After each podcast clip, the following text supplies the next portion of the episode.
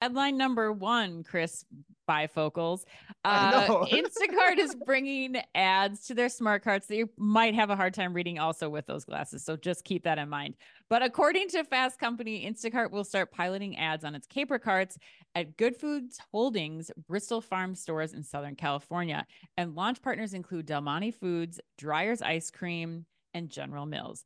Uh, quote, you can imagine an experience where you're going through the aisles of so the good. store. You drop a box of cookies in your cart, and we immediately suggest Dreyer's ice cream to make ice cream sandwiches with your cookies. And even when we tell you which aisle you can find this product in, it'll be even better. End quote. Instacart CEO Fidji Simo told Fast Company just like that in that same intonation. She probably um, did, actually. It should also be noted that while that was a beautiful picture that Fiji painted, uh, she also declined to provide how many of these caper carts are currently deployed, but said that the company expects to have thousands of smart carts in stores by the end of 2024. Chris, um, how are you feeling about the yeah. ads on the caper carts? That last part is important. They always they always important at thousands of stores or thousands of carts. The ambiguous number that those that everyone likes to throw out when they're trying to pump up whatever press release they have. And I mean, quite honestly, I am incredibly conflicted on this announcement. Yeah, um, I'm, I'm gonna try to relay why. So, in some ways, I don't even know where to start. So first, the partner thing the partner thing is a nothing burger to me because that company is they appear to have sold their souls to instacart. I mean i'm just gonna Bristol put it Farms. out there. Yeah like okay. i mean they're just all in on bristol on on instacart. So no surprise that that's who is making this and who instacart is making this announcement with. If schnucks were announcing this that would be a different story to me because they're the biggest retailer that's signed on with them in my opinion. So which brings me to my next question Anne is why have we heard about this from Schnucks lately? I mean, it's been three or four months. We haven't really well, heard much about this in terms of its implementation. Um, so I'm curious, and I'm sure our loyal listeners from Schnucks will give us a few text messages explaining exactly oh, we're why. We're gonna have that. Yeah. They're already in our inbox, Chris. But I think that's a that's a good question. I mean, like, why haven't we seen the smart cart, you know, out in public yet more regularly? So, and then my last point, I, I get to the ads, but I, I get why a retailer wants to do this, but do you need to test this out in theory the theory of this with a smart cart? Like aren't there I simpler see. ways to get there like that approximate the same thing? Like starting with just a tv screen on a cart and seeing if it actually drives purchases. Like why invest in all the new smart cart hardware?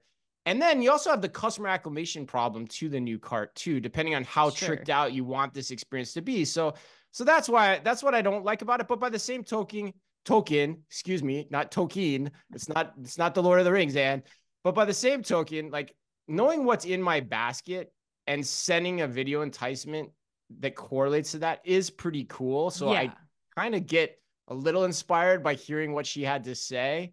Um, but I'm just so concerned that there's so much involved operationally that you know that goes into it into order to make the ice cream example happen like it sounds good, but I think there's so much when you get down to the real operation of a store for this to come to life as we're trying, as we're initially getting inspired by it. Doesn't mean you shouldn't do it, but I, I wouldn't be running towards this yet if I was if I was a grocer. So are you? So let me just understand that I yeah I, I have no idea how I feel, I feel, about like this because I'm you're very more anti smart cart than you are. So like, but here's my position, I guess. If you're it's gonna, hard though, yeah, go ahead. If you're yeah, gonna you go please. in on the smart cart, then yeah. I think this is brilliant. I mean, it's in many cases, I oh think, yeah, going to make sure that you're covering that ROI right away because those things are expensive. And if it's you, the value of the smart cart, exactly, yeah. exactly. So I think I think that especially with the Schnucks example, I'm going to defend Dave Stec and that team for a little bit because I think that you haven't, they really haven't given it enough time yet. No, you right? Really no, fair enough. Fair to your enough. point, yeah, you need customer like adoption. You need yeah. to change the infrastructure of the store. Like yeah. there's so much that goes into this. But I'm gonna push back on you a little bit about the the fact that this is not already happening. I mean, we talked to remember we talked to 1010 Data's Jonah um a long time ago, and we were talking Jonah about Elin, yeah Jonah Elin. Yeah, we're talking about like how right now retailers are looking at point of sale data to find this information. Yeah. Out. They see that you bought, you know, Dreyer's ice cream and then you also bought cookies.